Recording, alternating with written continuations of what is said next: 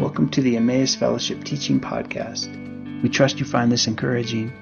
Emmaus Fellowship is located at 205 North Pine Street in Woodland Park, Colorado. Our phone number is 719-687-6061. We trust you find this encouraging as you pour over God's Word with us.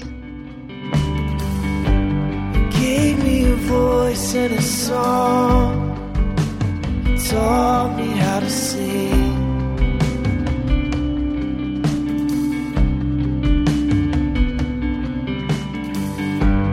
Now I have brothers and sisters, gave me a family.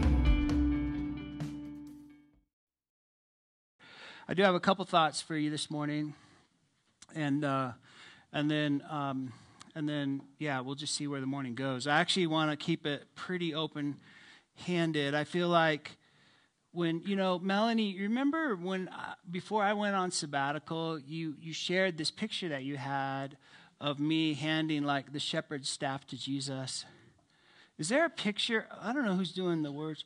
Is there a picture of the sheep up there on the mountain? You remember that picture? I saw it earlier.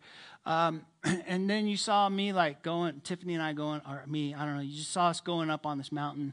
And then we were there, weren't we, Tiffany? We took that picture. We were up on a mountain, the tallest mountain in Crete.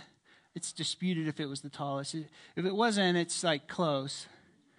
I jumped, and I may have been higher than the other one. But when we got up to the top of this mountain, and you can see in the background, it is desolate. There was no one there. Like, Tiffany and I were like the only ones in that region. In fact, she was such an adventurous woman that she got into a Jeep with me and a stranger, and he drove us up this mountainside, which is like a shelf road, cliffs this way, and there's no escape. And there is. There's actually, it's not really an escape. It's like, it's plummeting to a grisly death. That's what that is. And so she got it early in the morning. The sun was just coming up, and we got up and we got dropped off at this trailhead. It took us a couple hours to get to this trailhead. And then the guy turned around and left us. He says, I'll be back in, I can't remember how many hours, but he's like, just follow the little marks on the rocks, those little yellow paint marks. And he left. And when we got to the top, we were the only people up there the whole time that we were up on this mountain. And when we got to the top, all we saw were these sheep. And it was fun. And it was like, she and I, we had planned to go from Crete over to Israel. And we were going to walk the Emmaus Road. But Israel started blowing up. And then, Gaza started blowing up. And I don't know if you know this, but the road to Emmaus is actually in the West Bank, and so that would have been a trick for us to get across into that space. And so we decided, let's have a bonus week in Crete, and so we decided to go on our own Emmaus Road, and this is where we ended up. Well, they weren't my sheep. I didn't care about those sheep. I could care less. All I thought was, what do they eat up here? There's nothing to eat. There's no water. There's nothing. They don't eat rocks. But anyway, and then we came back from sabbatical, and you guys know that this month has kind of been a transition back in, and I've appreciated Russ and Nick and the whole team for just helping us have a soft landing back in. And I keep getting asked, are you back in the swing of things? And Andy, the piano player, Andy, where are you at? Hey, Andy. Yeah, we were having some truth talk earlier, at the beginning of our time, and he's asking me, how you doing? And I was like, honestly, I don't think I'm back in the swing of things yet. I feel like, and that's a testament to the fact that we had such a great sabbatical, And it's also one of the things I wanted to mention was, when we left on sabbatical in July, the first few weeks we were experiencing waves of grief in some ways because we were missing you, and we also knew that Jesus had taken the shepherd's staff, and in the context of a team of people, you guys were going somewhere that we weren't going to be a part of for those months. And we were missing that, and we thought, when we come back, it's probably going to be a different church. And so we're discovering that it is, and that's a good thing. And so one of the questions I have is, am I so set in my ways that I want to bring the church back to where I am, or do I have enough flexibility and humility to transition into what the Lord is doing with you guys?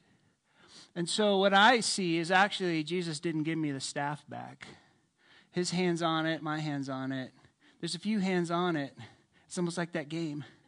And that being said, like, that's the way it's supposed to be. Like, he is the head and we are the body, and we get to be the body. And I have certain grace gifts, and you have certain grace gifts, and I have a, you know, God's got a compelling vision over my life, and he's got a compelling vision over your life and your life and your life and your life. And if we can choose to join together in the context of relationship where love is the center of the bullseye, then guess what? We get to be the body of Christ in the uniqueness of who we are as an individual and who we are as a fellowship in this city and in this region.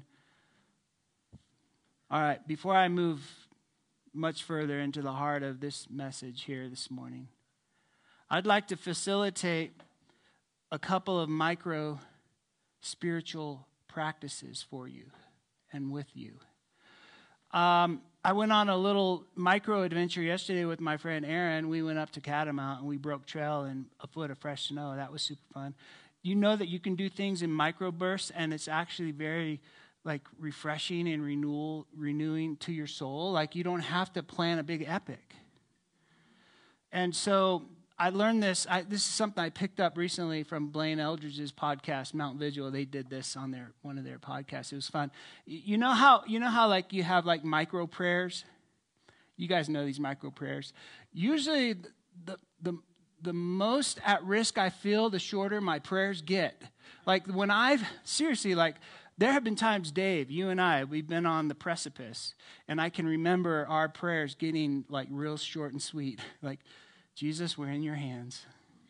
Live to tell about it, too. It was great. Or those micro prayers like, Lord, have mercy. Lord Jesus, have mercy. So there's also these micro spiritual practices. Think of them like the little micro movements you made driving here. You made hundreds of adjustments in your trajectory to stay between the ditches or outside of the ditch, right? So these micro disciplines or these micro spiritual practices that I'd like to introduce you to this morning are very much like that. And I think that's the way it's supposed to be. I don't think we have to wait for the big epic, the big fallout, the big crisis for us to like start doing these specific two, which I'd like to introduce you to. And this is the micro practice, spiritual practice of forgiveness and repentance. And before we go into that, allow me to read a quote. Athanasius. Say that fast 3 times. When we went to Greece, we discovered we didn't know how to speak. Those people, they say things differently. Like, they don't say oregano. They say oregano. And so, anyway, I don't know how to speak Greek. All I know is that this man said this at about AD 300. And he says this. You know what happens when a portrait that has been painted on a panel becomes obliterated through external stains? The artist does not throw away the panel, but the subject of the portrait has to come and sit for it again, and the likeness is redrawn on the same material, the same panel. Even so was it with the all-holy Son of God. Think about this. In the wake of like this seismic shift in Western Christianity, where the deconstruction of faith is pretty much at an all-time high, it would do us well to allow the subject of the portrait to come and sit and give our souls time to remember. Remember Hebrews 1:3. He, Jesus, is the radiance of the glory of God and the exact imprint of his nature, and he upholds the universe by the word of his power. or give our souls time to remember Colossians 1:15 through 17. Jesus is the image of the invisible God, the firstborn of all creation, and by him all things are created in heaven and earth, visible and invisible. Whether thrones or dominions or rulers or authorities, all things were created through him and for him. He is before all, and in him all things hold together. I appreciated the worship this morning because it was very Christocentric, and it was really drawing us at the heart level into connection with Jesus as our source and giving us an opportunity to sit with him and allow our image of Christ to adjust back. I believe so much of the original intent of God in Christ has been, to quote the quote, obliterated by external stains. And some of those external stains in the church are things like, can I say this, like moralism. And it's often enforced by double standards, or maybe there's like this external stain of like vain religion that resembles a form of godliness but denies the power of Christ. And I'm only echoing Jesus's critique towards those who were actually staining the portrait by misinterpreting or misrepresenting the original intent of God and this cosmic story of redemption in his day. So listen to Jesus in Matthew 23:2-5. The scribes and the Pharisees have seated themselves in the chair of Moses. In other words, they have a responsibility to actually teach the Torah. That's what that means. Therefore, all that they tell you, do and observe, but do not do according to their deeds. For they say things and do not do them. In other words, allow yourself to be discipled by the scripture and not by the example of the teachers. Oh, seat's getting hot. It goes on to say this in verse 4. It says, they tie up heavy burdens and lay them on men's shoulders, but they themselves are unwilling to move them with so much as a finger. And they do all their deeds to be noticed by men. It goes on and on. I mean, blistering. So those I've spoken with who are deconstructing their faith and who are untethering themselves from misrepresentations of Christ, they share the same critiques that Jesus did so often. And my encouragement to them and to each one of us is, do not throw away the panel. It's a masterpiece. But rather allow ourselves to sit with Jesus and to behold him in the Gospels and to allow Holy Spirit to reveal his beauty, his humility, the generosity of his love. And so, friends, let's move into this micro-spiritual practice of forgiveness and repentance as it pertains to what I've just shared. We can forgive those who have misrepresented the great story of God. We can forgive those who have layered on to Jesus their many interpretations of what it means to be a Christian. So let's do that now. So God, we choose to forgive those who have misrepresented you by their actions and their words. We release them to you.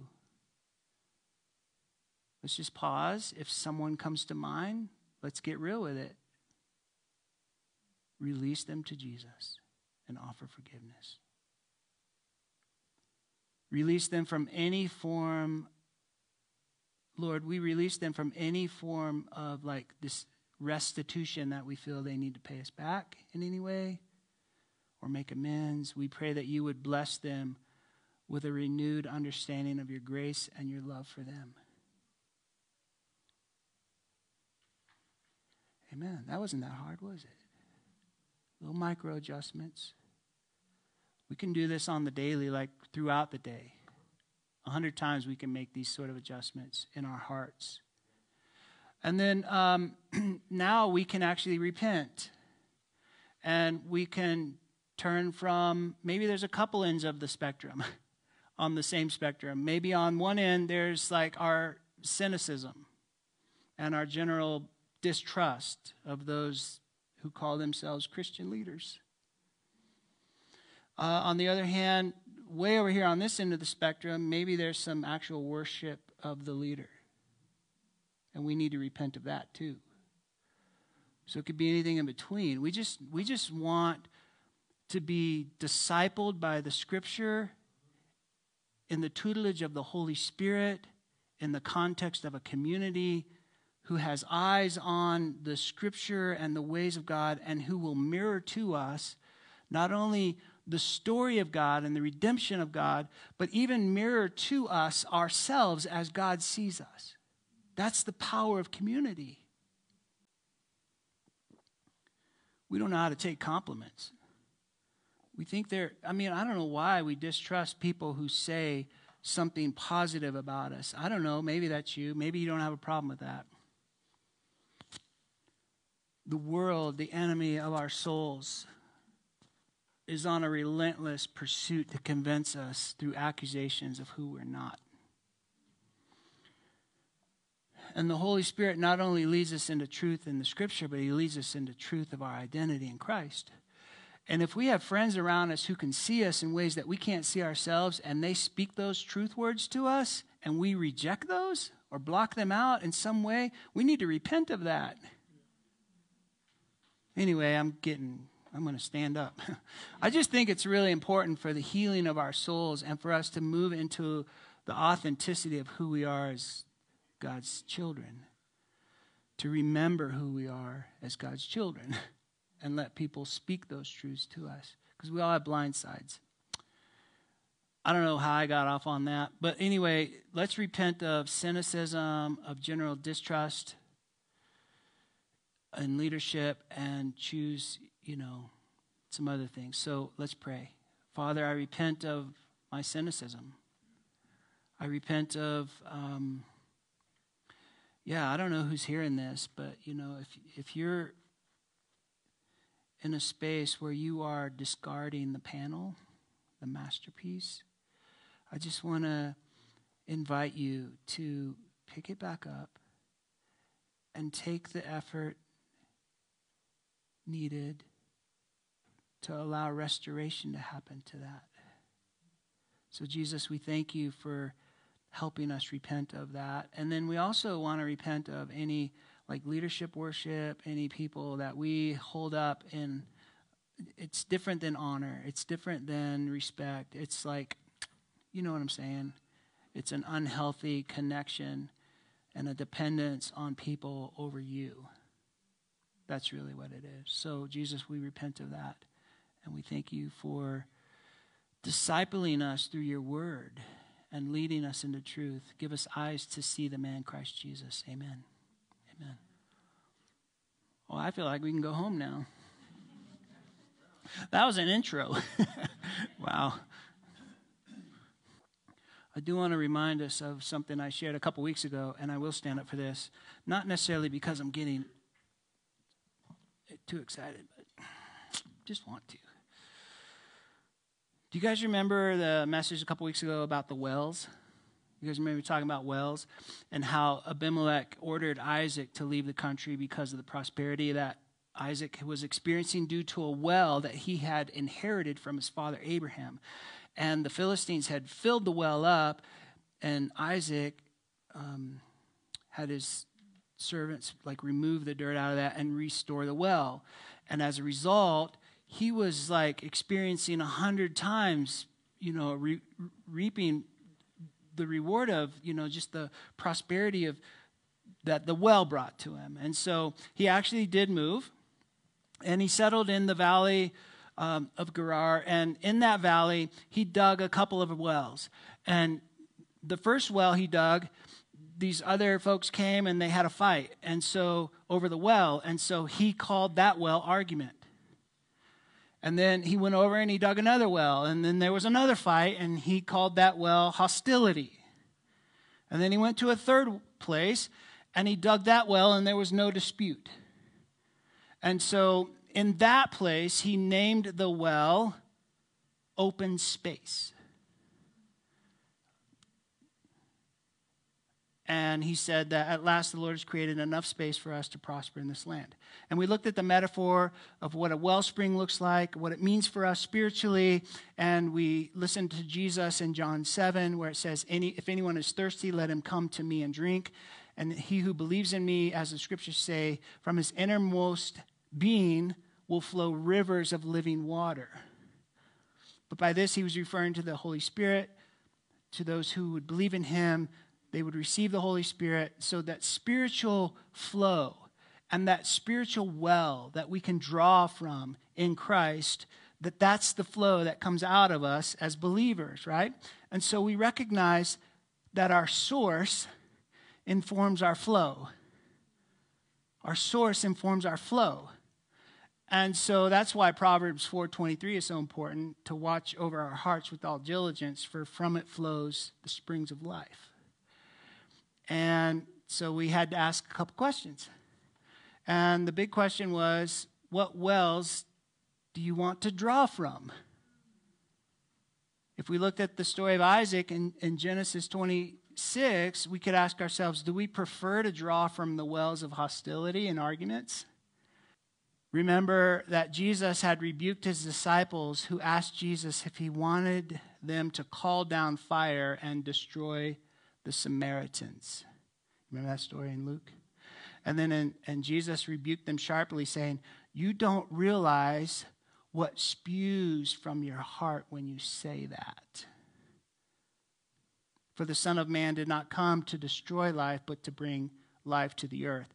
For years, their source was the well of hostility. And it was so normal to them, they didn't even see it. And Jesus had to mirror to them what was happening, and then he had to call them into something that was bigger and better than that. And so, that question then is, do we want to draw from those wells, or do we want to draw from the well that Jesus is offering us? I guess we could call that open space. And so, of course, I want to call us to abandon the wells of argument and hostility and come into that space and draw from the well that Jesus is offering. This is what I'd like to do to kind of like, I'm actually going to read the story of Jesus at the well, meeting the woman. And in this, I actually want you to allow the Holy Spirit to paint a portrait of Jesus for you. Again, we're asking Jesus to come and sit and let our souls be reminded of who Jesus really is. And in light of that encouragement to draw from the well that he is offering, it would behoove us to actually see him and to receive from him in his most pure and, unstained way. So what that means is some of us are going to have to hear this story again for the first time. And maybe it's a story you've heard 100 times. But at the end of me reading this, I'm actually going to ask you to describe what you're hearing, to describe aspects of who Jesus is based on this story, okay? So I want you to listen with that in mind, okay? And I think it will help us. So let's just go ahead, and if you'd like to just kind of sit back and listen and close your eyes, it's fine. I'll try to move through this at a pace that works for us. And this is in John 4. And I'll start with verse 5. Jesus arrived at the Samaritan village of Sychar, near the field of Jacob, that he had given to his son Joseph. And wearied from his long journey, he sat on the edge of Jacob's well. And he sent his disciples into the village to buy food, for it was already afternoon. Soon a Samaritan woman came to draw water, and Jesus said to her, "Give me a drink." And she replied, "Why would a Jewish man ask a Samaritan woman for a drink of water?" For Jews had no dealings with Samaritans. Jesus replied, "If you only knew who I am and the gift that God wants to give to you, you'd ask me for a drink, and I would give you living water." The woman replied, "But sir, you don't even have a bucket, and the well is very deep. So where do you find this living water? Do you really think that you are greater than our ancestor Jacob, who dug this well and drank from it himself, along with his children and livestock?"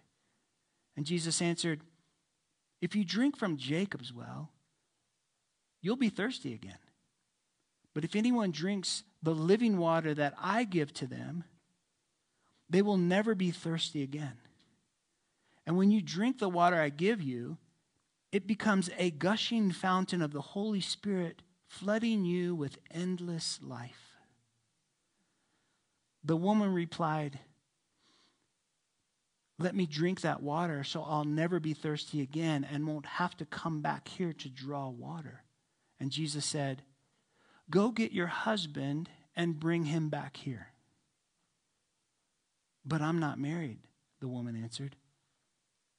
"That's true," Jesus said, "for you have been married 5 times, and now you're living with a man who is not your husband. You have told the truth." The woman changed the subject. "You must be a prophet. So tell me this. Why do our fathers worship God on this nearby mountain? But your people teach that Jerusalem is the place where you must worship. Who is right?" And Jesus responded, "Believe me, dear woman, the time has come when you will worship the Father neither on a mountain nor in Jerusalem, but in your heart. Your people don't really know the one they worship. But we Jews worship out of our experience, for it's from the Jews that salvation is available. From now on, worshiping the Father will not be a matter of the right place, but with the right heart. For God is a spirit, and he longs to have sincere worshipers who adore him in the realm of the spirit and truth." The woman said, "This is all so confusing, but I do know that the anointed one is coming, the true Messiah. And when he comes, he will tell us everything we need to know." Jesus said to her, "You don't have to wait any longer. The anointed one is here speaking with you. I am the one you are looking for." So Jesus, even as we pause in hearing the story, I want to just thank you. Thank you for all the ways that you are painting a picture for us in this that gives us a glimpse of your heart. And so, Holy Spirit, as you have been already doing, would you just help us remember and capture the essence and the original intent? Pray this in your name, Christ. Amen. So what portrait of Jesus did you see? Anyone want to say? One who satisfies. Giver. Yeah, you know, he went to the heart level. He just went right into the heart level, and it literally said she changed the subject. She got all theological on him. There it is. I mean, our conditioning sometimes is to avoid the heart, and we plaster religion on it, and our theology and our arguments and our whatever's around God, and we think that that's noble in some way. It's like God is so... I mean, what I love about it is he didn't dismiss that. He went ahead and answered it, and that answer actually informs us about the kind of worship that God is making contact with in humanity. Like the worship that God makes contact with is a worship of honesty. The worship in spirit and truth, I don't interpret that as like, you know, we're just like, we're getting real charismatic and all of the songs that we sing line up exactly with the way the Bible talks. I think I mean, there is some really profound need for that, right? I mean, we want our worship to reflect the truth of Scripture, but the truth that Jesus is talking about is the kind of truth that he validated when he says, "Woman, you speak the truth. You're speaking the truth." And the truth was, she was jacked up. And he honored that in some ways. And one of the ways he honored that was he said, you know, "You've been with 5 husbands. Now you're living with a man. But I'm coming to you. I'm here." I did some little research. Some scholars kind of take that. You know, some people really go down the rabbit hole of symbolism. But if you think about the 5 senses, and then you think about number 6, which is the day that God created man, she had relied on every single, like she had tried to find it, the answers in every one of her physical senses. And in the hope of a man or mankind, you could actually make this a broader sort of like connection to us individually. Like, where are we trying to find the answers? Is it through the senses? Is it through humanity? Is it through the systems of man? I mean, this can get big all of a sudden. And then Jesus can remind us, even the prayer of, you know, I think it's really important for us to remember the prayer of Paul when he says, "Look, I'm actually praying for you because you are the bride. And Jesus is your bridegroom." So he brings in this bridal paradigm.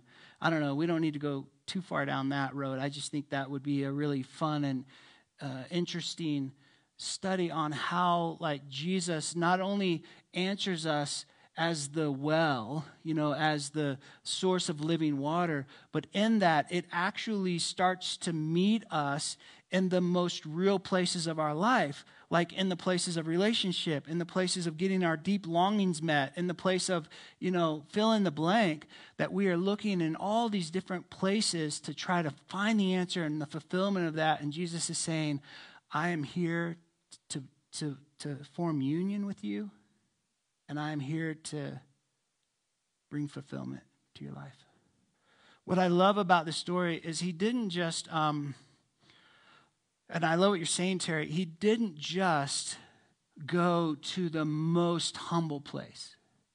I mean, if she had been a leper, that would be even one step lower. But I'm just saying, like, in that strata, social strata, he went to the place that would have been considered the lowest.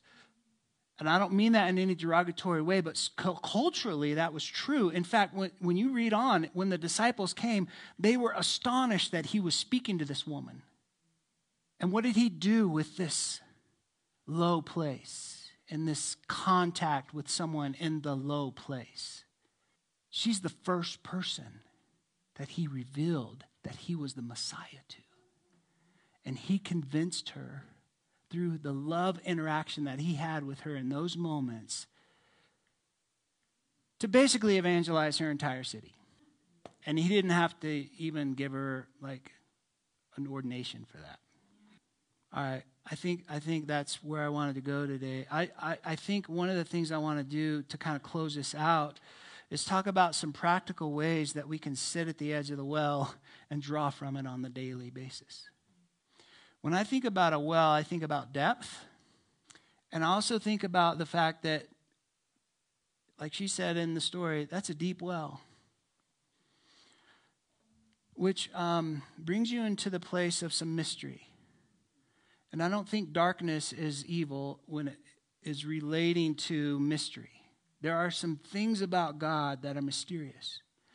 Parables can be referred to as dark sayings.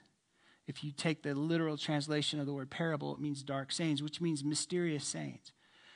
There are things that God wants to, like, help us draw out into our lives that might be mysteries to you.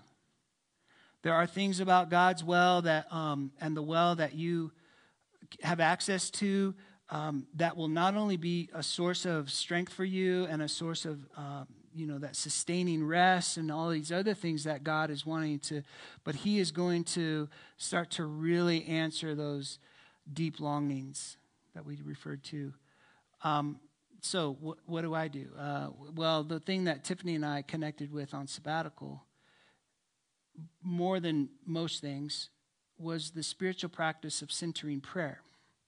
And I won't go too far down this road, but I will offer this thought to you, that if you choose to do this, you can actually set time aside, and it's in addition to all the other things that you might be doing.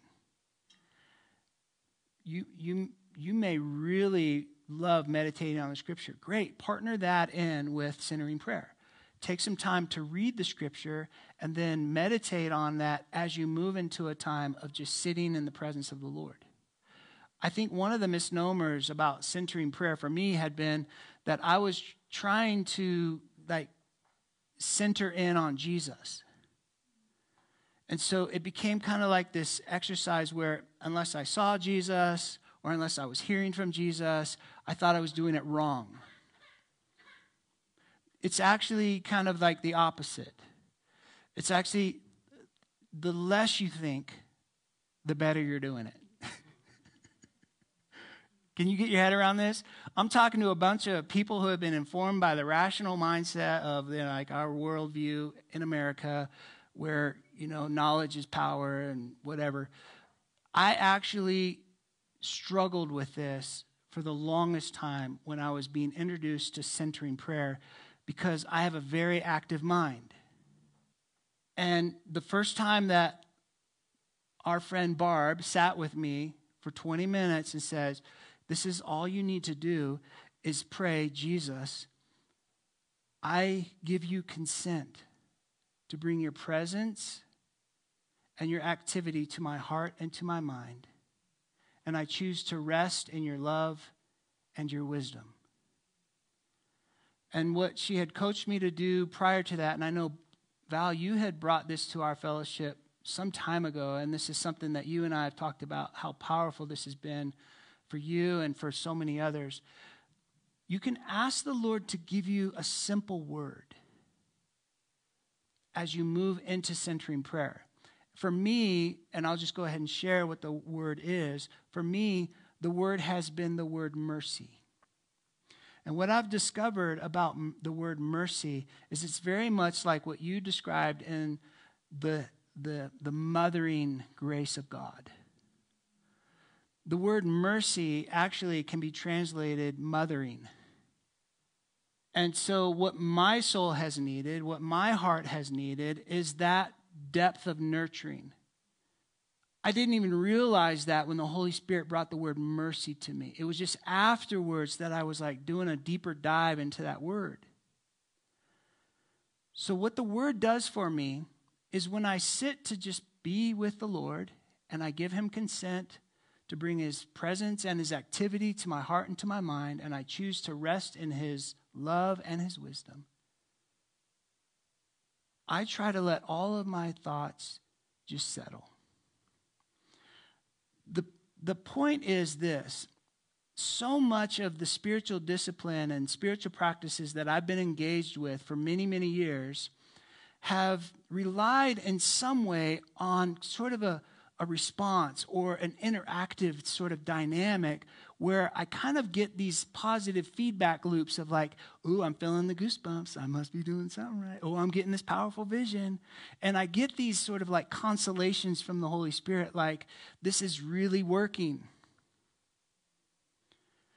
This is real faith. When you start to dial all of that down and you say, I don't actually want that to be part of my experience right now in these 20 minutes, then what I am doing is I am putting more faith in the presence and the activity of the Lord than I am in my consolations.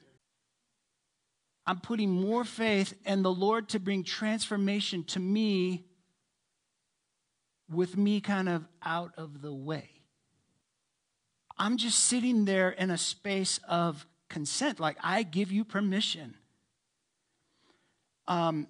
Writers like Thomas Merton would refer to this as a pure faith.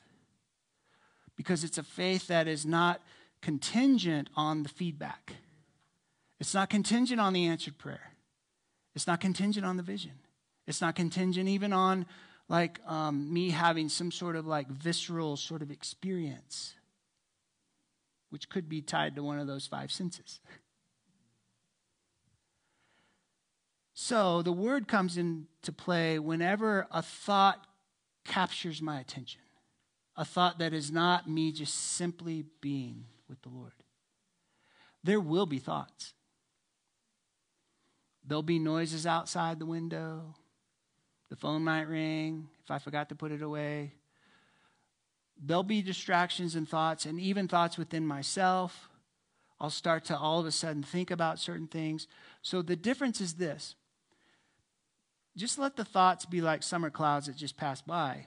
But if your attention gets drawn to a thought and you find yourself really like focusing on a thought, take the word that the Lord has given you and just gently lay it on the thought. Mercy. I'm amazed that this actually works. What the word mercy means for me is echoing everything that I prayed at the very beginning. Mercy means I consent to your presence and your activity in my heart and my mind. And I choose to rest in your love and your wisdom. I don't have to say all that. I just say mercy. There are times when I sit in centering prayer, or can I just rephrase that? When I sit at the well and draw from Jesus, where I have to say mercy 200 times. And then there are times when I'm sitting at the well and it's like the timer goes off like that. 20 minutes just happened? What? I can tell you this. This is kind of a fun story, and then I'll close it out. The first time I tried this with Barb, it was hectic.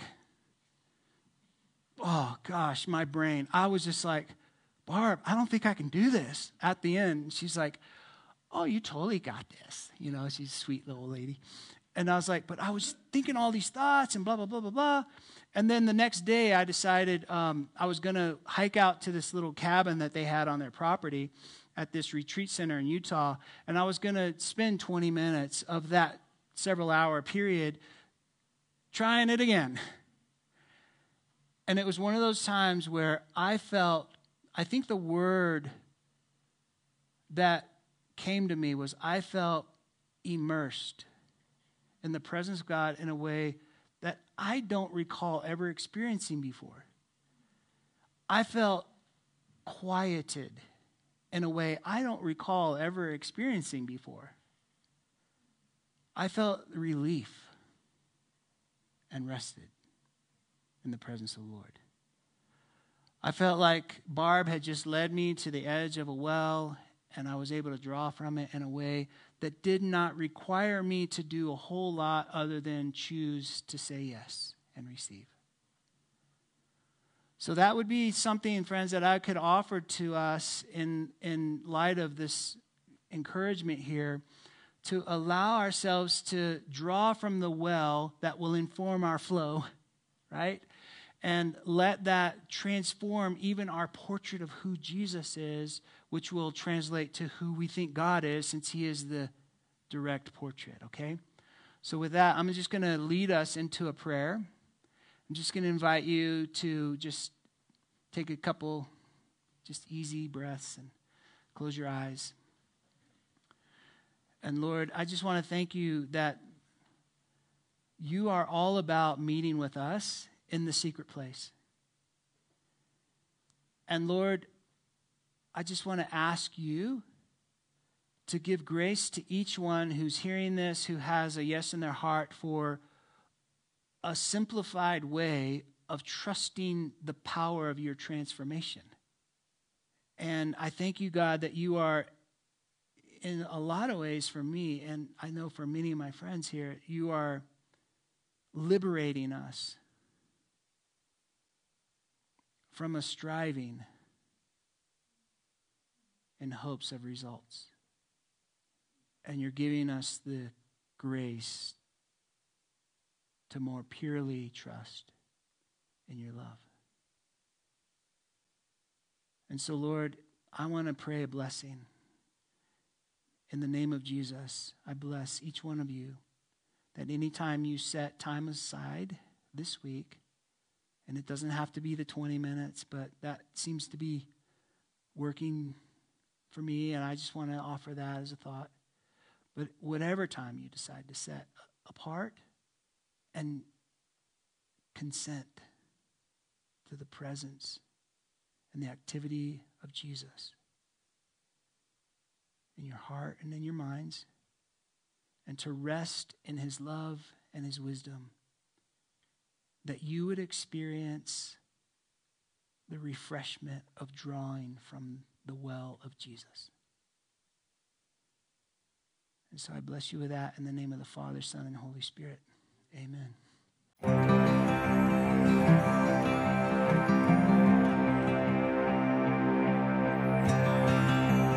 It's our joy to offer these podcasts. We sure hope you enjoyed it. If you have any questions, any prayer requests, feel free to drop us a line at emmausfellowship@icloud.com. If you're curious about ways you can be more deeply involved in this community, visit our website at emmausfellowship.org and be sure to like our Facebook page.